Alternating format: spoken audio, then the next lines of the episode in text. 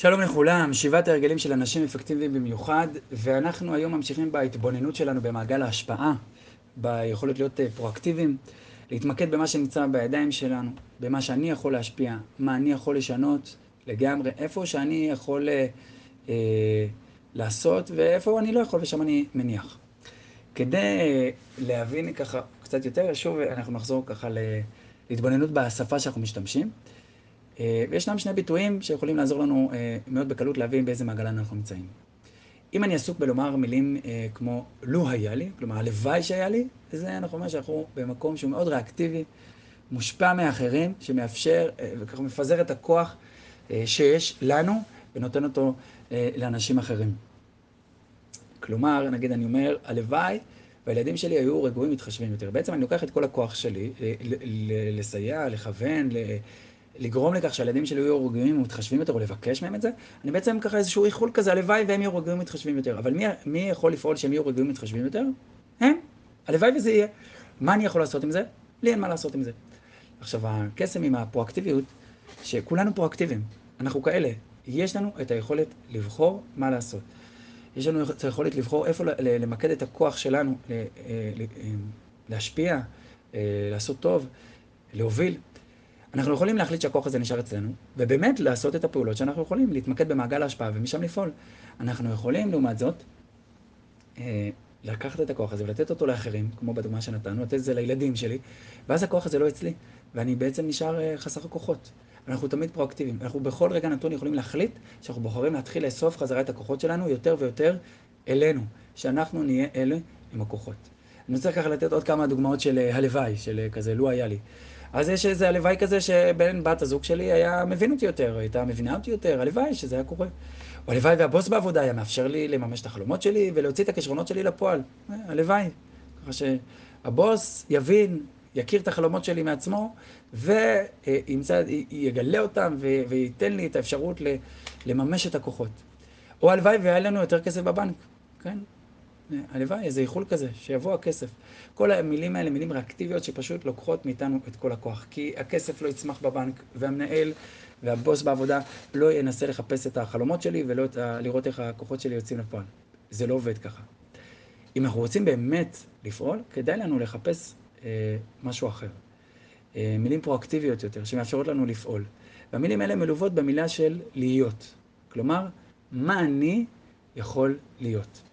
אם ניקח את זה רגע בדוגמה של דיברנו אז על הילדים, אז אני לא אומר, הלוואי והילדים יהיו רגועים מתחשבים יותר, אז אני אומר, אני יכול להיות סבלני יותר. ככל הנראה, אם אני אהיה סבלני יותר, הילדים גם יהיו רגועים יותר, ויש סיכוי שגם הם יהיו מתחשבים יותר. כן, אין פה איזושהי אה, מניפולציה על הילדים, אני לא יודע מה בדיוק יהיה. יש להם בחירה חופשית, והם אנשים בפני עצמם. אבל, שוב, הסיפור של מעגל ההשפעה, שזה תהליך שקורה, ולאט לאט, לאורך זמן, אה, ההשפעה מגיעה. לוקח זמן, אבל זה מגיע. ואם אני נמצא במקום שיש בו סבלנות אחד לשני, כנראה יש שם יותר רוגע ויותר התחשבות. בהקשר של אה, בן או בת הזוג, אני יכול להחליט שאני יכול להיות יותר רגיש. אני יכול להיות הדבר הזה. וממילא כנראה גם תהיה שם יותר הבנה, כי אם אני אהיה רגיש יותר, אני מבין יותר, אז ממילא זה גם משפיע בתוך הזוגיות שלנו. אה, בהקשר של, אה, של הבוס בעבודה, אז אני יכול להחליט, או הכסף, אני יכול להחליט רגע, נעבור לכסף, אני יכול להחליט שאני אהיה מחושב יותר בדרכים שלי, כן? לא, לא יצמח לי כסף בבנק סתם מעצמו, כן? אבל אם אני אהיה מחושב יותר, איך אני פועל, ומה אני עושה, ואיזה השקעות אני עושה, ואיזה השקעות אני לא עושה, ואולי איך אני יכול לחסוך קצת, או לא, להוסיף איזושהי הכנסה, אז כנראה הכסף בבנק קצת יצמח.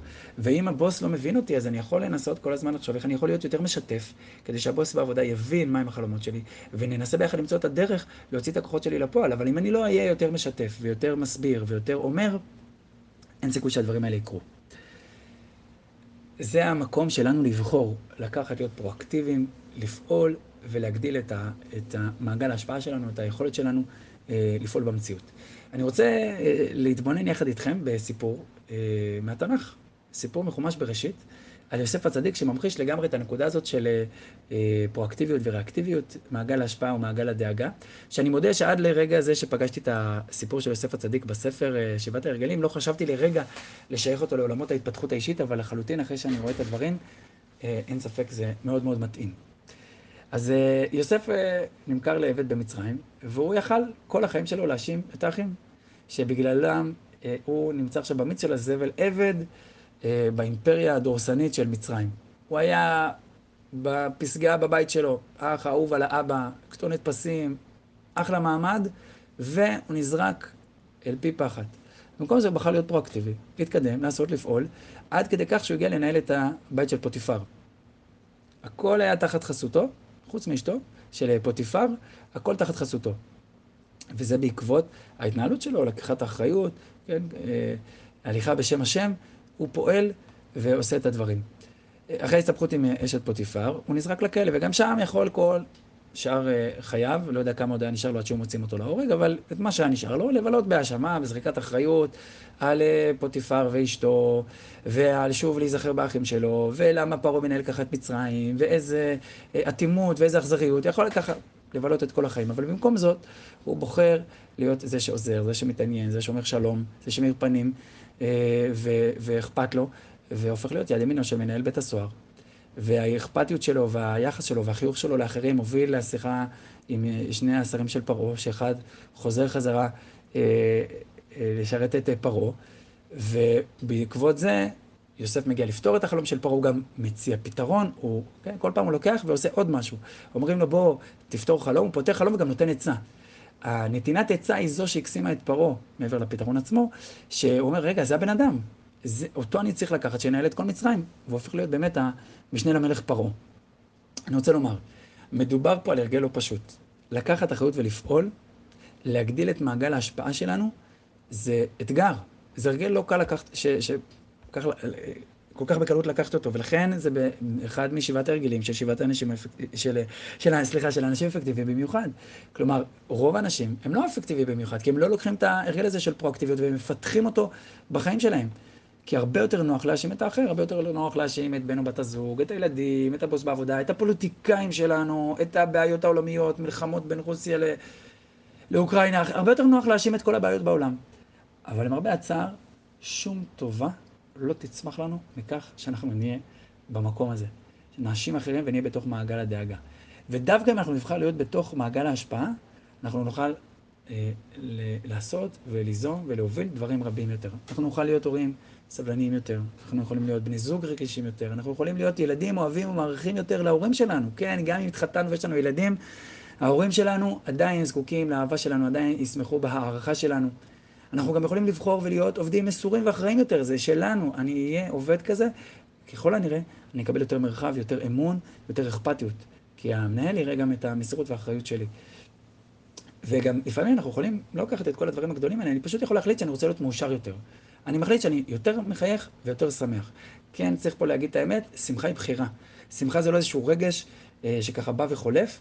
אה, שמחה זה בחירה שלי שאני בוחר, שאני רוצה להיות בשמחה, ו- ואני מחזיק אותה חזק בתוך החיים שלי. זה בתוך מעגל ההשפעה שלנו לבחור אה, להיות בשמחה.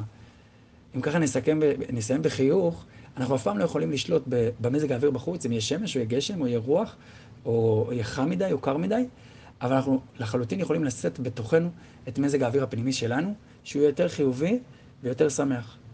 ואומנם לא ידווחו על המזג האוויר הפנימי שלנו בחדשות, אבל אין ספק שהוא המשמעותי, המשמעותי ביותר. אז אה, זהו להפעם, שיהיה המשך יום נפלא. להתראות.